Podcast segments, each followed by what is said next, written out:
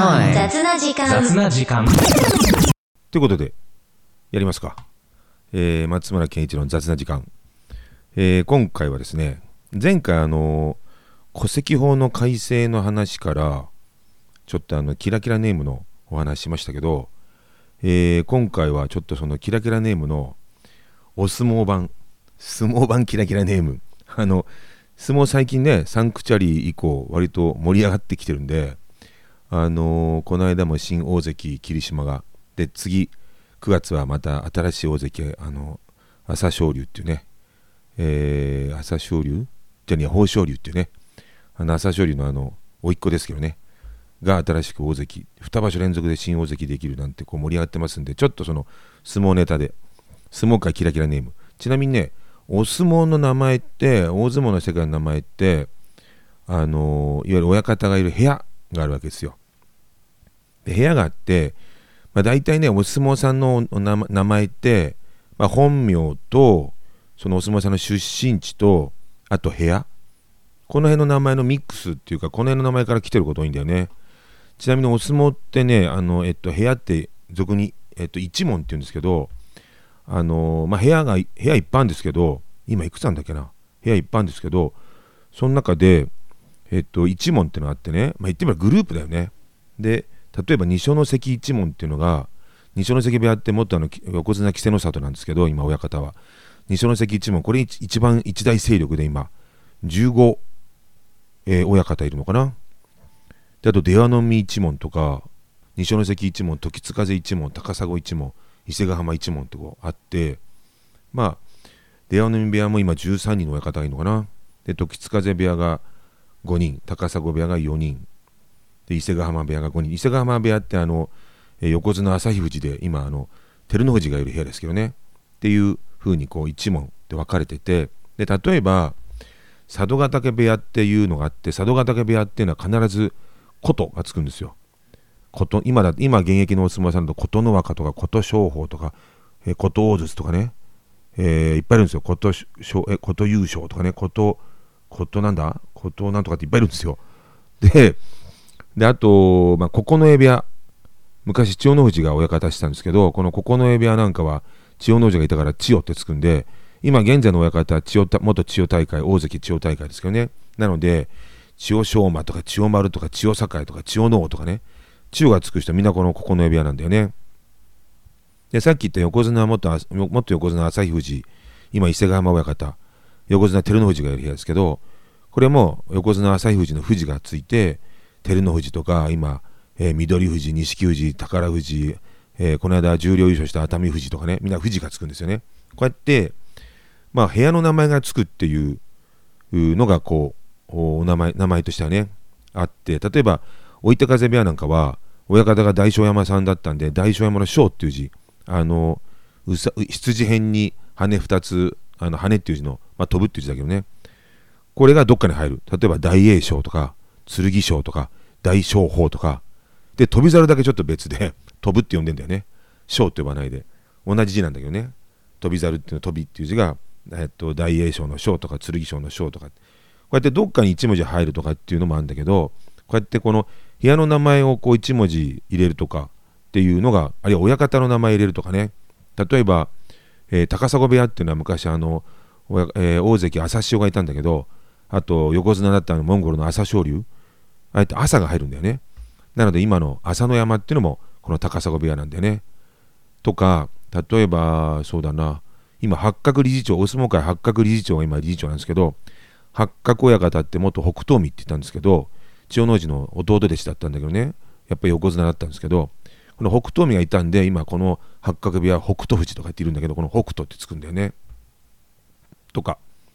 今竹熊親方っていうのが豪栄元横綱ごあ元大関豪栄道っていうんだけどなので今回新入幕した、えー平幕に上がってきた豪の山っていうのもこれやっぱ豪栄道の豪とってんだよね。なんていうふうに親方の名前を一文字もしくは部屋の名前をこう継ぐっていう形の名前が多いのとあと例えば出身地とかで言うと今回新入新入幕した湘南の海。こんなん分かりやすいよね。絶対湘南だもんね。湘南の海とかね。っていうふうに出身地がつくとかねあとね笑っちゃうのこれもキラキラネームに入ってるんですけど実はえー、チュラノーミって言うんだよね。チュラノーミ。チュラって沖縄じゃないですか。だからこれ沖縄なんですよ。でね、茨城のね、大洗海岸出身のやつで、アクアってやつがいるんだよ。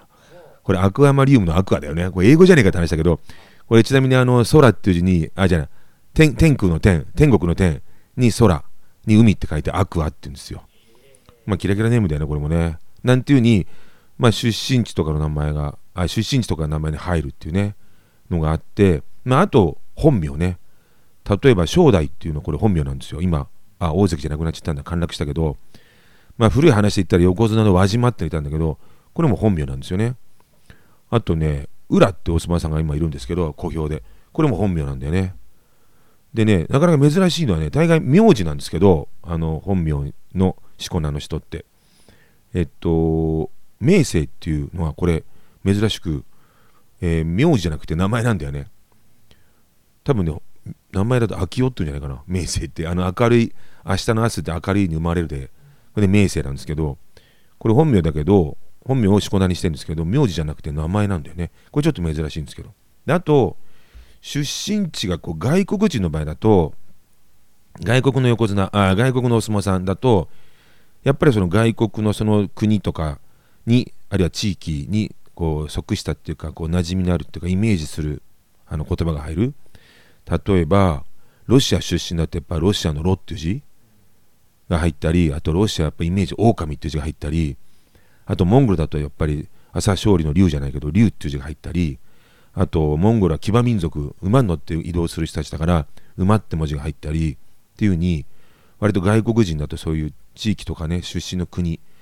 まあ例えばで言うと、えー、大関までなった古都欧州ってしてるんだけどこれこのままでね。欧州ヨーロッパ。ヨーロッパ初の大関だったのもあるけど大関になったブルガリア出身なんですけどね。今ナルト親方になってますけど古都欧州とか。あとエストニア出身のバルト。これバルト三国のバルトだよね。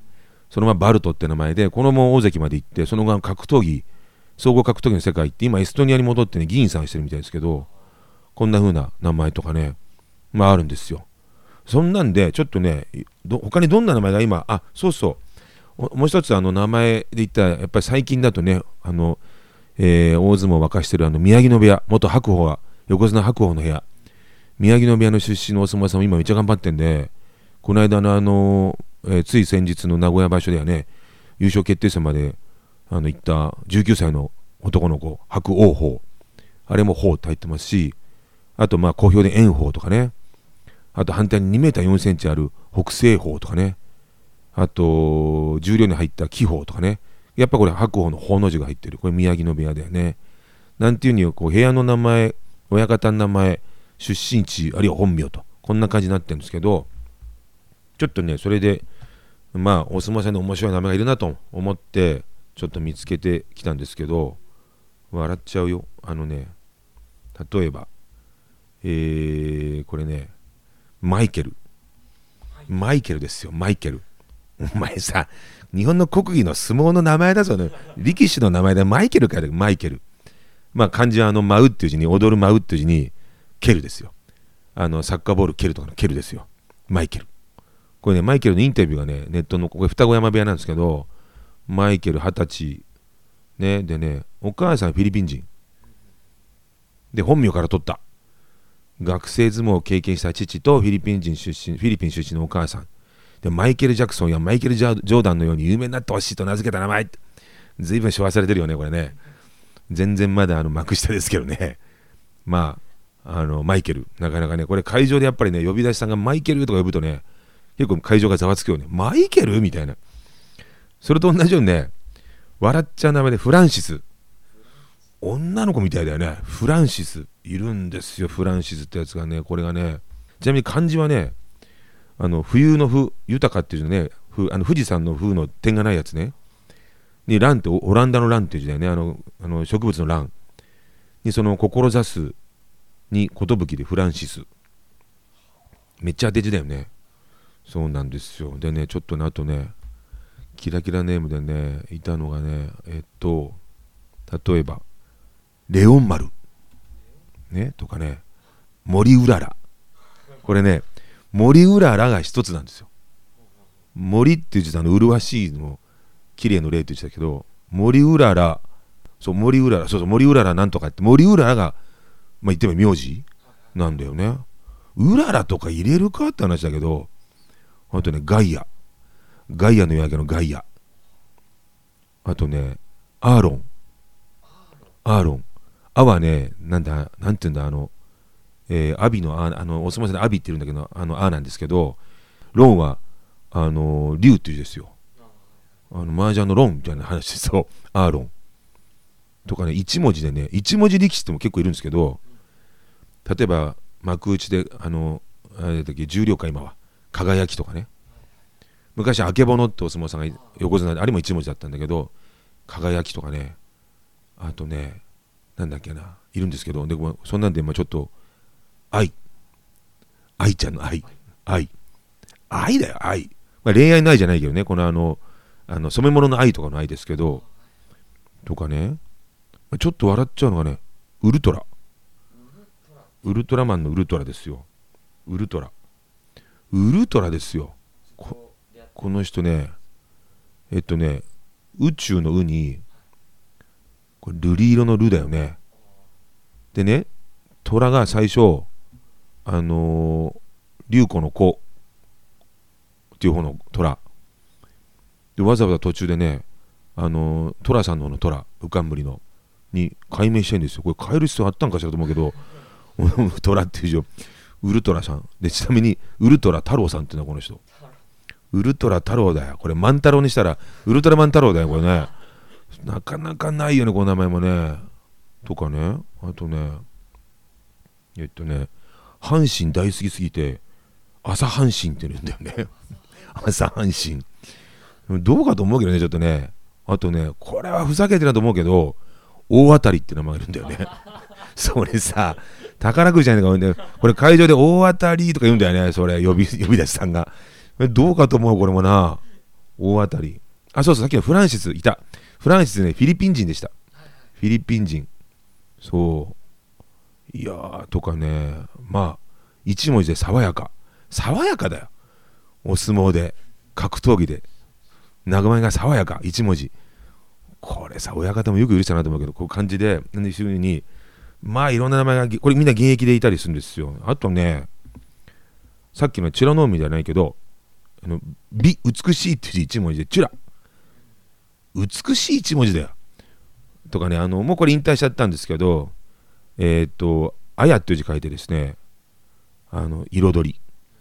彩りだよ。これもね。あと、過去いたお相撲さんで笑っちゃうのが、星アンデスと星単語ってのがいたんですよ。これはどちらもアルゼンチン出身なんですけど、アンデスと単語だよね。アルゼンチンだからね。で、星が、星の、当時その親方の名前が取ってね、星アンデスと星単語。ちなみに星アンデスってね、アンデスは安いっていう字に、出入り口の出に、寿。これで安です。で、単語の方は、星単語の方は、誕生日の単に、湖の子っていう字の三髄ないやつで、単語。まあ、考えるよね。本当にね。今、お相撲、あの、ロシア出身で、ローガっていうのがね、狼っていう字に、雅っていう字で、ローガっていう、雅子さんの雅っていう字ですけど、ローガって書いてロシア、今これが重量かな？頑張ってますけど、昔いたね、このロシア出身のお相撲さんでね、オーロラ。オーロラ。全然強そうじゃないよね。オーロラ。で、大きいにロシアのロに、これ羅針盤のラだよね、オーロラ。ちなみにこの人はね、幕内史上最高体重だったらしいんだよ。292.6キロ。あのすごい巨漢だったっていうのでいくと、小錦ね。小錦がめっちゃでかかった。あれでも287キロ。ほんのちょっとオーロラの方が大きい。でもね、えっと、小西家に287キロで184センチだったんでね。オーロラはね、190センチあるんですよ。まあまあでかいわな。で、そのさっき言ったあの白鵬の部屋にいる、あの、えっと、北西方っていうのは2メーター4センチもあって、今、幕内一番でかいんですけど、あけぼのも2メーター3センチ。まあ、ほぼ変わんないよね。あけぼのも233キロあったんで、まあ、巨漢でしたけど。まあ、オーロラさん292.6キロ。一応今のところ一番重量重いってなってるけどね。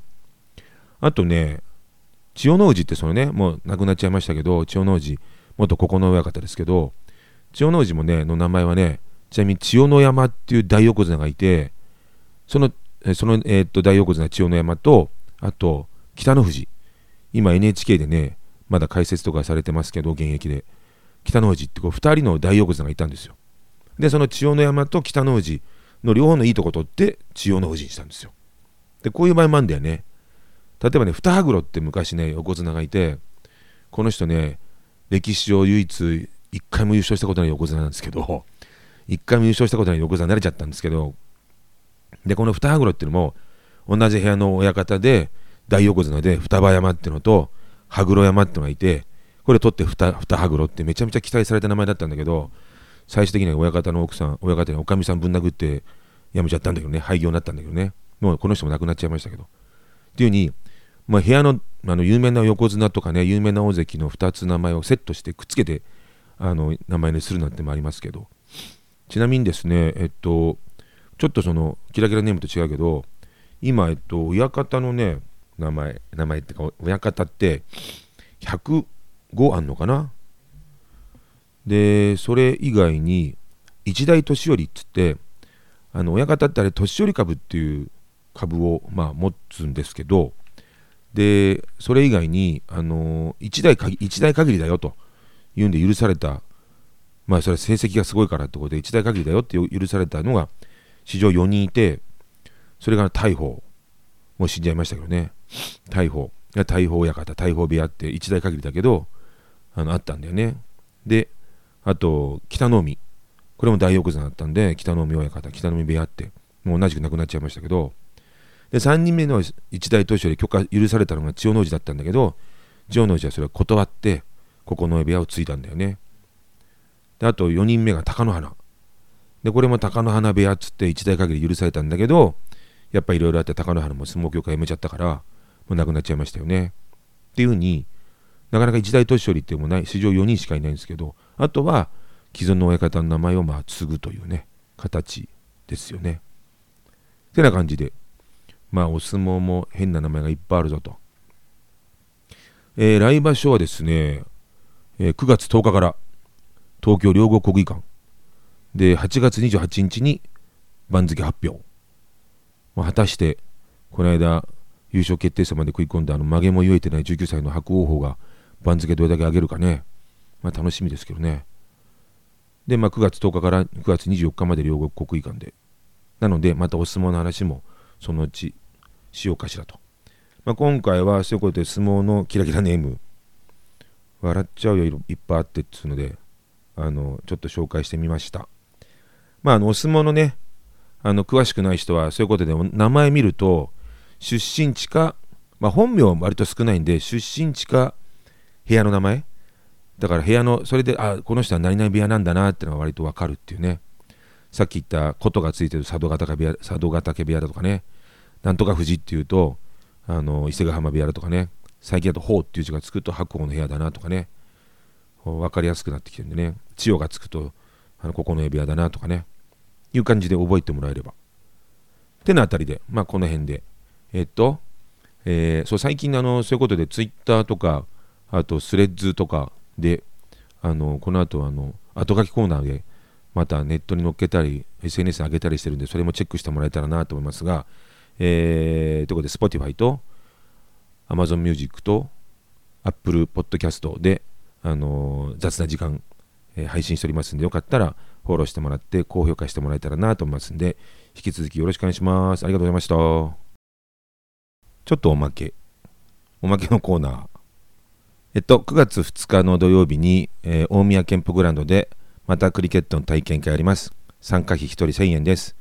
えー、お昼前ぐらいから夕方まで、えー、打ったり投げたりの練習と簡単なミニゲームをやりますんで、よかったらぜひまた参加してください。詳細はリンク貼っておきますんで見てみてください。お願いします。